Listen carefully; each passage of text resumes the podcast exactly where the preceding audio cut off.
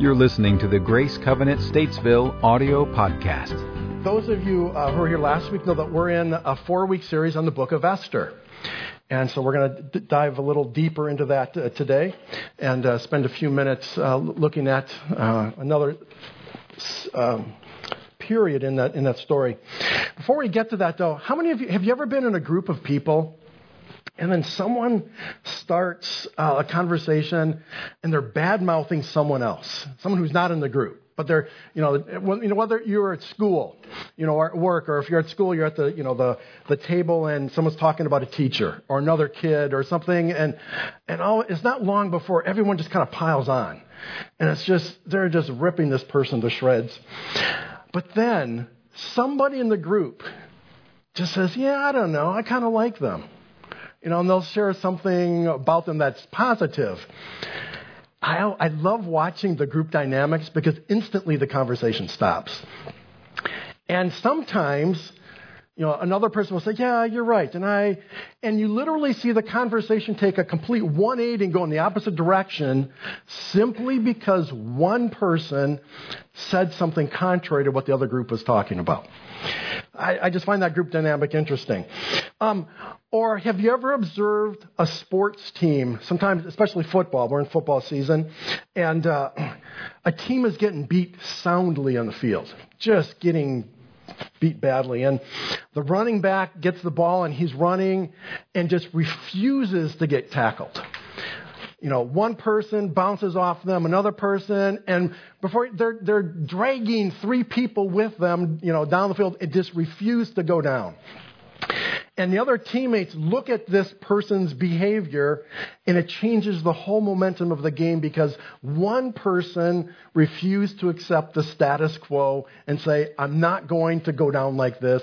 We're going to change this game. And because one person decided to behave a little differently, the whole team changed their behavior and the whole momentum of the game shifted. It's just amazing to me what can happen when one person decides the status quo is no longer acceptable. We've got to make a change. Something's got to be different. The evil injustice of segregation began to unravel when a diminutive woman named Rosa Parks decided, I'm not going to sit in the back of the bus anymore. One person, and obviously in the history there was many more people, but that was one person who decided enough's enough. And things began to happen because of that. Even with all the examples to the contrary, it's easy to underestimate the significance that one individual can have. We know of all these stories. What I've shared with you is nothing new. You've, you've got these stories in your own life and experience, but yet we still tend to underestimate what one person can do in a group, in a team environment, in a local community, even in our nation. It's ironic, though, it's the same thing in the Bible. We see the same thing where God constantly or consistently, time and again, He'll use individual men and women to accomplish His purposes. These men and women were never perfect people. They were never the ideal selections. In fact, when you did have an ideal selection, they usually didn't go very well. These were faulty people, frail people, but they were willing people. So, as I mentioned, we're in the book of Esther, and last week we looked at a few different things, kind of a, a, summary of it. We, we learned that the Jewish people have been in exile, so they're not in the country of Israel. They're living, actually, this story of Esther takes place in Persia, which is modern day Iran. So they're not, they're a long way from home. But now we're generations removed, so this is all they know. They've never known what it was like to live in Israel, but they're Jewish in their, their worldview, in their practices, in their religion.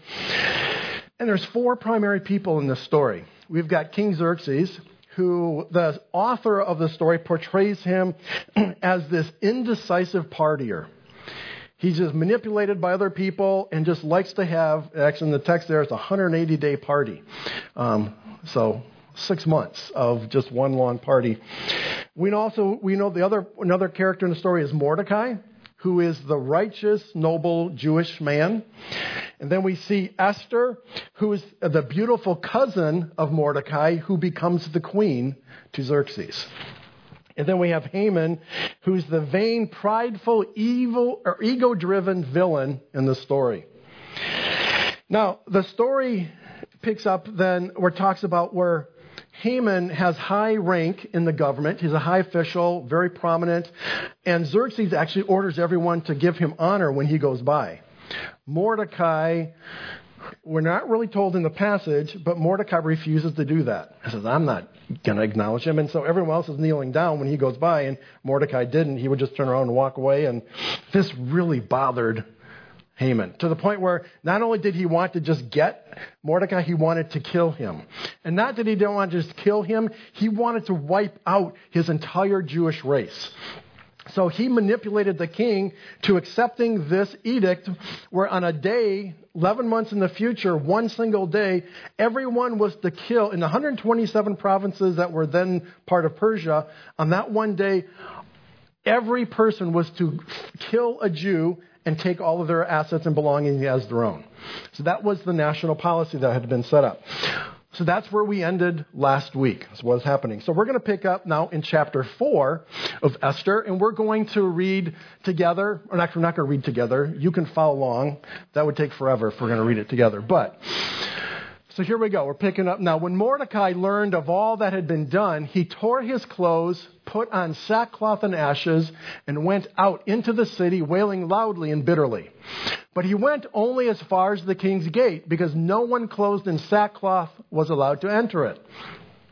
In every province to which the edict and order of the king came, there was great mourning among the Jews, and fasting, weeping, and wailing. Many lay in sackcloth and ashes.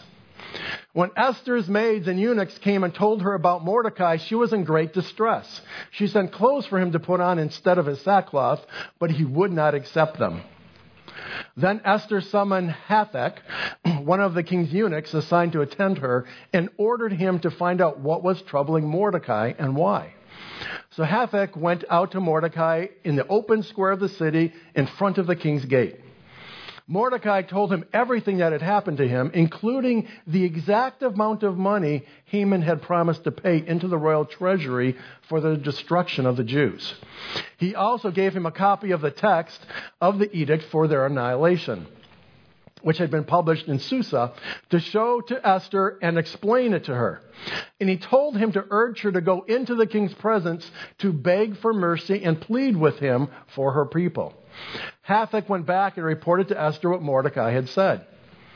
Then she instructed him to say to Mordecai, All the king's officials and the people of the royal provinces know that for any man or woman who approaches the king in the inner court without being summoned, the king has but one law that he be put to death. The only exception to this is for the king to extend the gold scepter to him and spare his life. But 30 days have passed since I was called to go to the king. When Mordecai's words were reported to Mordecai, or when Esther's words were reported to Mordecai, he sent back this answer Do not think that because you are in the king's house, you alone of all the Jews will escape. For if, any, for if you remain silent at this time, relief and deliverance for the Jews will arise from another place. But you and your father's family will perish. And who knows but you have come to a royal position for such a time as this. Then Esther sent this reply to Mordecai Go gather together all the Jews who are in Susa and fast for me. Do not eat or drink for three days, night or day. I and my maids will fast as you do. When this is done, I will go to the king, even though it is against the law. And if I perish, I perish. Heavenly Father, thank you for your word. And Father, as we uh, dig a little deeper into this uh, passage and what, what's going on here, I pray you'll give us understanding. And Father, that we'll be able to uh, get a better sense of your activity, not just in the lives of Esther and Mordecai and the Jews of the time, but even today, what that looks like for us. So, Lord, I just ask again for your blessing and favor. In Jesus' name, amen. So, if this was a movie, there are three scenes or if this was a play, this would be three scenes, three acts in this particular drama, this particular section. One is that it's the reaction of Mordecai to the edict when he hears about that. Two is Esther's investigation of Mordecai's behavior. And then three is the exchange uh, between Mordecai and Esther as for what we're going to do about it. So in the first act, you see Mordecai's reaction. Um, you know, it says, when he learned of all that had been done. Um, that is significant because Mordecai, because what, is, what it's telling us here is that Mordecai didn't just like see this bill posted on a post somewhere. Because remember, Mordecai was the one who'd heard in the previous chapter of an, of an assassination attempt on the king and notified Esther to tell the king that literally saved the king's life from an assassination attempt. Mordecai has some insiders inside the palace that are at very, very high level because he even knew the amount of the money that Haman had offered the king as payment to kill the Jews. So he's telling us here that he got word of this not because it would become public, but because he knew what was going on within the court at the time. This whole thing about wailing and sackcloth and ashes, we don't get that. I mean, just it, it, it just doesn't fit our culture. There's just too much time um, as far as this behavior. Um, there's it's a, too big of a cultural difference, you know, from you know five six hundred years before Christ to now we're you know two thousand years afterwards. It's just it's, we just don't get that. But here's what's going on here. It, it is an ancient. It's a cultural behavior. Sackcloth was this rough like goat fur or camel fur. Think of burlap. Think of wearing a burlap sack. It was meant to be uncomfortable. It was meant to be rough and irritating, and you didn't like it. That was its intent. The ashes is just like it sounds. You literally take ashes from a campfire and you would pour it over yourself. You'd roll in it. You were just getting as dirty as you could get. For some of our kids, it sounds like a lot of fun. But Um, so here's, here's what was going on though. Here's why they did that. Back in the day, they didn't have, you know, social media to vent their opinions and thoughts.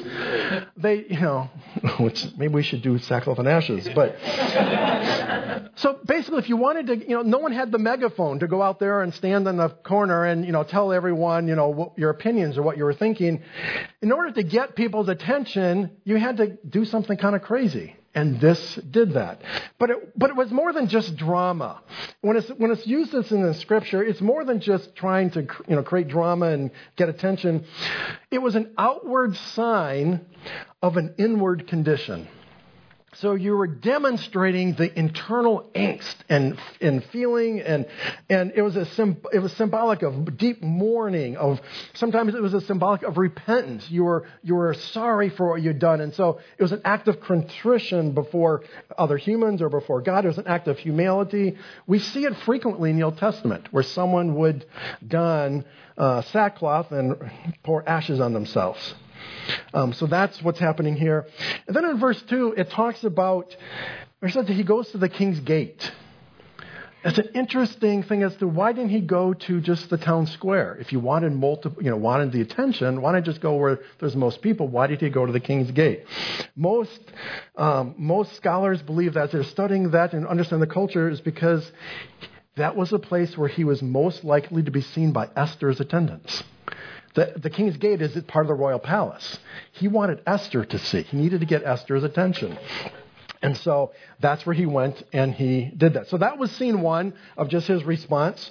Then we get to Esther's investigation and we learn that she has no idea of the edict and Haman's actions. Because says she, when she heard about Mordecai, she was concerned about Mordecai, not about the plan that Mordecai was upset about. She was distressed because only of Mordecai's behavior. And so she sent him clothes to put on. Now, this wasn't because uh, she was embarrassed, like, oh, uncle or cousin, because you know, he was his cousin, like, you know, what are you doing? You know, put on some clothes, you know, get better.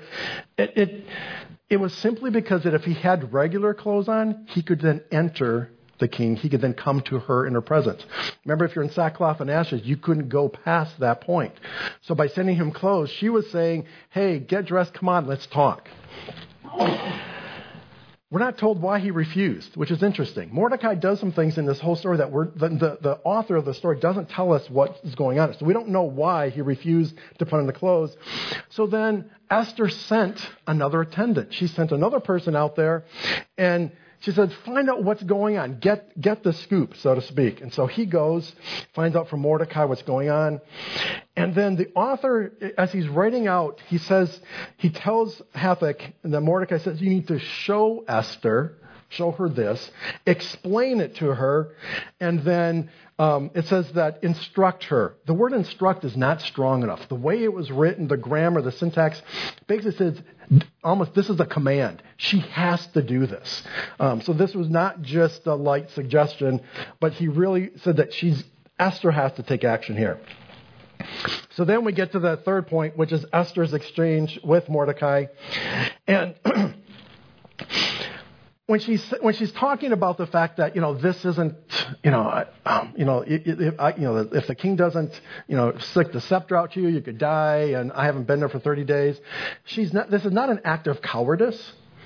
Basically, she's saying this is a weak plan. This is not a good plan. What she's saying is that I might not even, because of this whole scepter thing, I might not even, I could go there, I might not even get a chance to express what's going on. I might even have a chance to appeal. And the fact that I haven't been there for 30 days says I don't have much influence on the guy.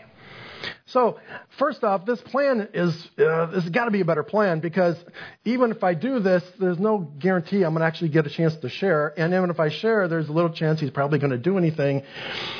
But then Mordecai responds and he says, Perhaps you might be right, but you know what? You're in danger either way. You're in danger if you go. You're in danger if you don't do anything because don't think that you're going to be safe in the palace because if you don't do something, we're all going to die. So Esther then says, All right, let's pray and fast for three days. Uh, which is interesting because the Jews had already been praying and fasting when they first heard about the edict. So many of them are already praying and fasting, but what we see here is a different kind of fast. It's a fast and prayer of intercession. It's you're calling upon, upon God to do something very specific. You're wanting some action to happen. The other thing that's interesting, we know from the previous chapter that what's going on right here is the day before Passover as far as when the fasting started. Esther is asking all the Jews to violate the law by not observing Passover.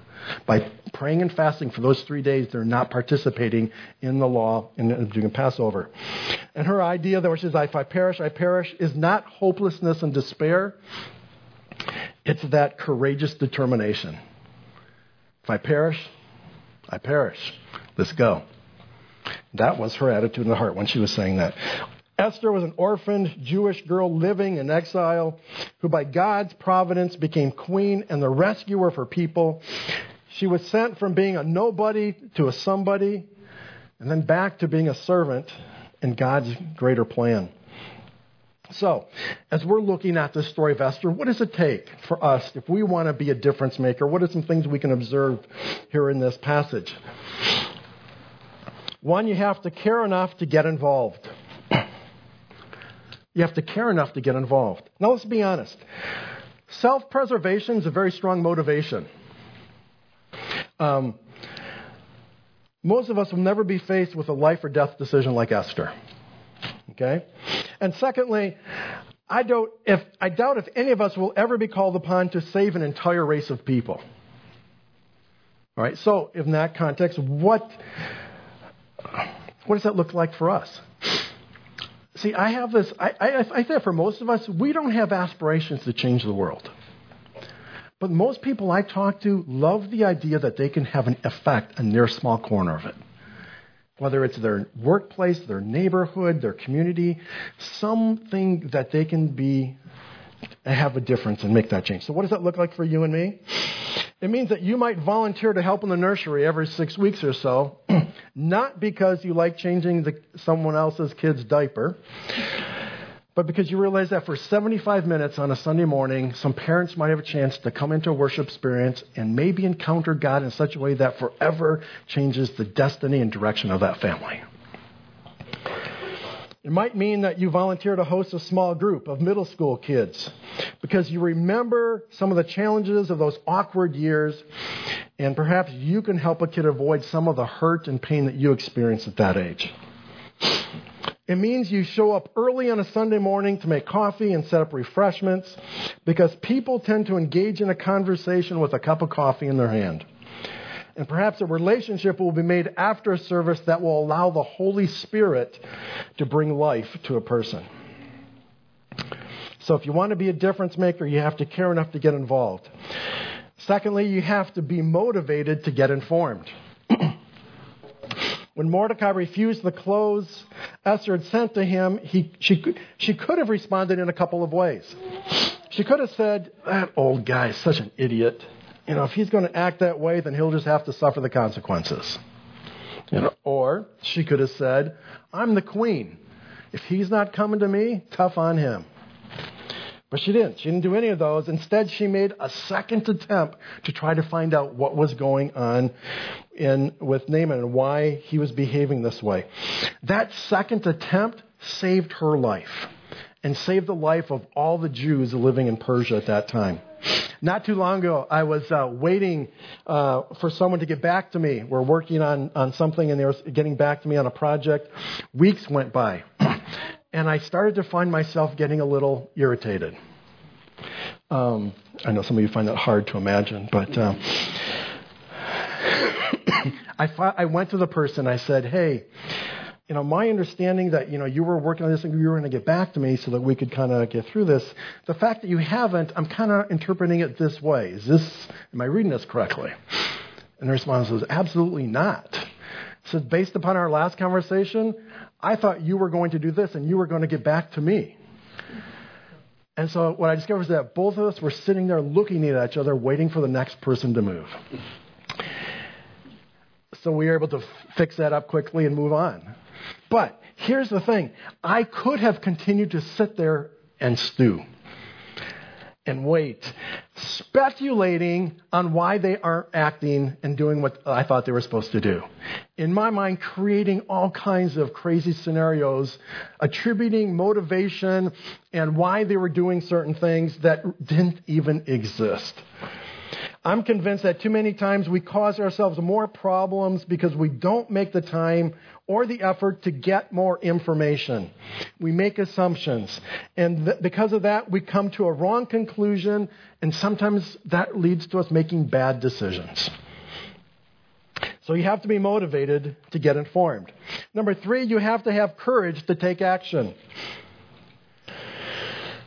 If you're familiar with the rest of the story of Esther, you know that she does go before the king he does extend the scepter to her. He does listen to her plea. And ironically, Haman ends up being hung on the very gallows that he made for Mordecai. but it's important to remember, however, that at this moment in the story, at where we just read, she has no idea if the plan is going to work. Even so, she was willing to die in the attempt. See, I'm convinced that courage is not the absence of fear, Courage is being willing to do what we need to do in spite of fear. To be a difference maker, you have to care enough to get involved. You have to be motivated to get informed. You have to have courage to take action. And lastly, you have to engage God in the endeavor. this story takes an interesting twist. right after we, the passage we just read, as you know, they're fasting, and then on the third day of the fast, Esther goes before the king. And he receives her, he asks her what she wants, and she, her response is, Come to a dinner later today. Oh, and bring Haman with you. We're not told why. Okay, the king's all excited and he says, Go get Haman, let's go. We're gonna go go have this dinner. And so they show up and the king says at the dinner, Hey, what is it you want? You know, what's what you know, ask me anything of up to half my kingdom, which is kind of a cultural thing. It wasn't meant to be taken literally, but it was basically saying, Hey, I'm receptive to what you have. And then she says, If you really mean what you're saying, if you really want to do what I'm asking you to do and you're committed to doing that, come to my dinner tomorrow. And so she invites him to a second dinner. Here's what's odd nobody knows why she did that, a second dinner.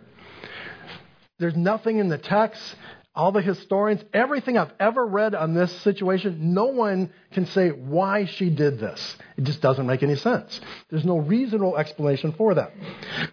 and yet, Here's the thing where it gets interesting for me. During that night, so they've had their first dinner. Now, it's now that night before the second dinner. The king, we're told that the king can't sleep. He has insomnia. And so, like most of us, he has someone go get something to read that might help him get to sleep. And it's historical records of his kingdom, of what's happened. Whoever was reading to him pulls out an account of when Mordecai informed and, and revealed the people who were trying to assassinate him years prior. And so the king asks, Huh, did we ever do anything nice for Mordecai? Well, no.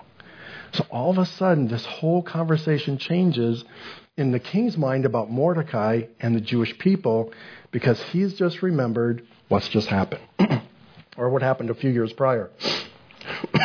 that one day delay reshaped that whole conversation.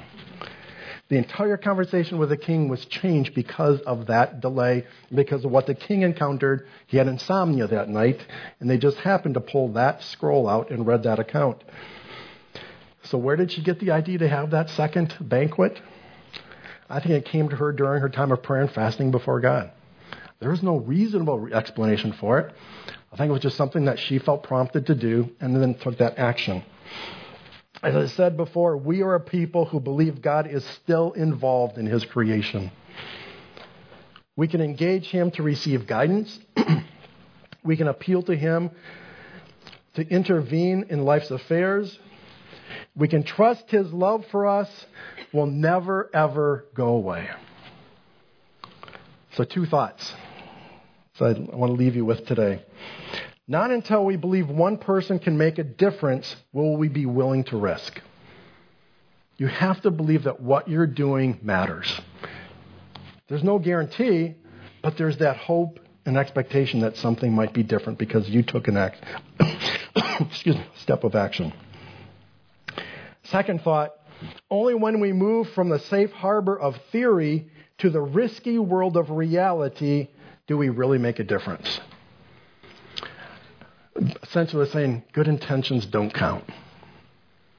You've got to move from, yeah, I'm thinking about this, I have this idea, to actually taking that step and putting something into action. God is not so much interested in our ability as he is our availability. As we're willing to embrace his direction, he does the improbable and the impossible through each of our lives. Let's pray. Heavenly Father, thank you again for Esther and Mordecai and this story. And Father, how you worked through very natural circumstances. You worked through a, an ungodly government, an ungodly king, uh, to accomplish your purposes. Lord, you thwarted the plans of, of Haman so that your purposes would be accomplished. Lord, you guided and directed Mordecai and Esther and, and helped them to make tough decisions and to take steps of action that required great courage. Father, it's, a, it's an example for us to recognize that um, this is how you want us to behave. We can't always have the same outcome, but Father, we can always have that same type of experience and encounter with you. So, my prayer, Father, this day is that if, uh, and as Dave has shared earlier, if there's a dream, if there's something that you've planted in our hearts, Father, may this, this time have been water on that that would cause it to grow. And Father, if the, the dream has gone dim, may it, Lord, may it become bright again. Father, if it needs, uh, if it required this step of action, Lord, may today be that infusion of courage that we need. Father, my desire is that we become engaged with you in our lives. And we're not just passive observers, but Father, we're conscious of what our role is in that. And so, Father, towards that end, we commit ourselves to your plans and your purposes. In Jesus' name I pray. Amen. For more information on Grace Covenant Church, our service times, ministry opportunities, directions, and more, visit us at gracecovenant.org.